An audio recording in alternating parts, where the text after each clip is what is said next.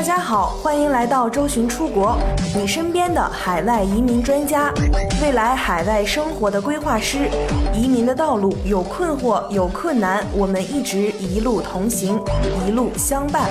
更多移民、教育、海外生活、资产配置的相关资讯，请关注周巡出国 VIP 服务热线四零零六二四六五幺幺。澳洲政府宣布废除现有的四五七签证以来，引发的震动至今余波未平。从谭宝总理宣布四五七签证改革后的社会各界反馈来看，这正在变成一个两头不讨好的改革举措。一个多月来，零售、住宿和旅游等行业强烈的抗议政府这一新政。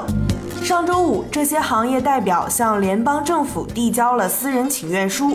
要求将零售采购、销售规划、数码操作、酒店经理和厨师等职位重新的列入职业清单。还有一些职位虽然比较小众，但一旦从职业名单上移除，将面临无人可用的困境。例如，在澳洲的许多的旅游景点都有热气球飞行项目。热气球驾驶员必须取得 CASA 注册，但因为该职业较为偏门，澳洲并没有这类人才的培训项目或学校，只能引进海外人才。类似的还有医药玻璃器皿制造师。澳洲一家专门制造试管和实验室烧瓶的公司称，他们的玻璃制造师是从德国引入的，都持有四五七签证。呼声最高的是澳洲的零售业，他们声称自己的调查表明，该部门最需要的四个职业为零售采购、销售规划、销售设计和数码商业，要求将零售采购重新列入新的短期 TSS 职业清单。澳大利亚零售协会代表表示，四五七签证改革限制了澳洲零售商引进现代零售业所需要的特别人才，阻碍本地零售业人才的增长和发展。高校也在极力的游说政府修改移民新政，高呼新政给高校造成了严重的负面影响。悉尼大学称，共有三百多个持有四五七签证的雇员。那么接下来，谭宝会给上述行业开恩放水吗？结果预计将在本月底揭晓。目前有消息传闻，据称 CEO 总裁类管理职位将免受四五七临时签证废除的影响，大学相关的一些职位会得到让步，零售、酒店与旅游业的抗议也取得一定的效果。如果按照新政，CEO 类的职位的签证转成两年期，并且无转永居的可能，那么甚至政府部门自己的高管都会受到影响。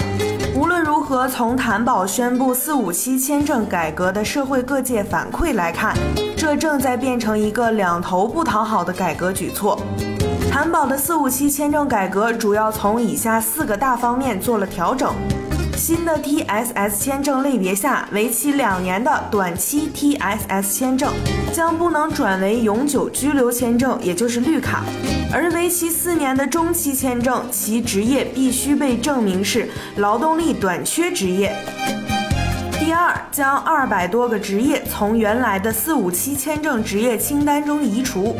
第三，新签证审查必须包括劳动力市场测试、非歧视性测试。犯罪历史调查、薪资水平评估及两年工作经验要求。第四呢，必须达到相应的英语水平要求。这一新政被称为史上最严的技术移民政策，但一些专家和评论人士指出，新政只是看上去很美，实际上仍然没能根除原有四五七签证的问题。首先，新政仍保留了最低年薪为五万三千九百澳元的要求，这比平均的全职工资八万两千七百八十九澳元低了百分之三十五。因此，雇主仍会优先的选择更便宜的海外劳动力，而不是本地劳动力。其次是强制的劳动力市场测试要求并不靠谱，因为这一测试是雇主实施，而不是第三方独立机构来实施的。现实中，雇主只要在社交媒体上发一个招聘广告，就能应付这一要求。还有一个问题就是调整后的职业清单，虽然削减了部分职业，但只将临时工作签证数量减少了百分之八。而且如上所说，一些行业还在努力将一些职业从职业清单上恢复，这很可能使改革再打个折扣。其中最为要害的一点就是将工资门槛从目前的五万三千九百元提高到了八万两千七百八十九元，甚至更高。如果照此实施，雇主将无法为了图便宜而优先选择海外雇员。状况在澳洲的 IT 行业特别突出。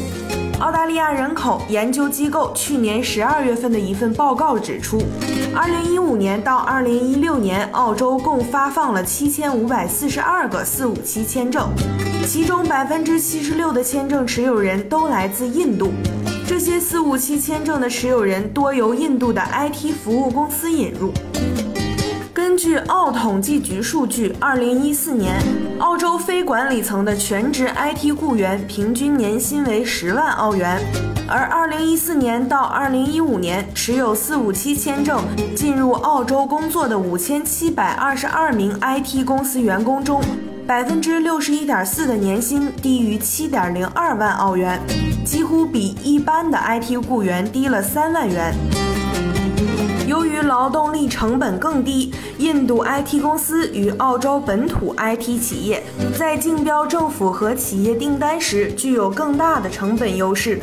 该报告指出，四五七签证过低的工资门槛造成了这一行业不公平的竞争环境。忍不住发布一条最新消息，在文案同事的加班努力下，在申请客户的积极配合下，我们完成了周日递交幺八八 EUI，周一递交周担保的工作，并且就在刚刚顺利的获得了维州政府担保。最后广而告之，我们已经开通在线问答，大家可以向我提问留言。更多移民问题和最新资讯，请密切关注周巡出国，请认准周巡出国，四零零六二四六五幺幺。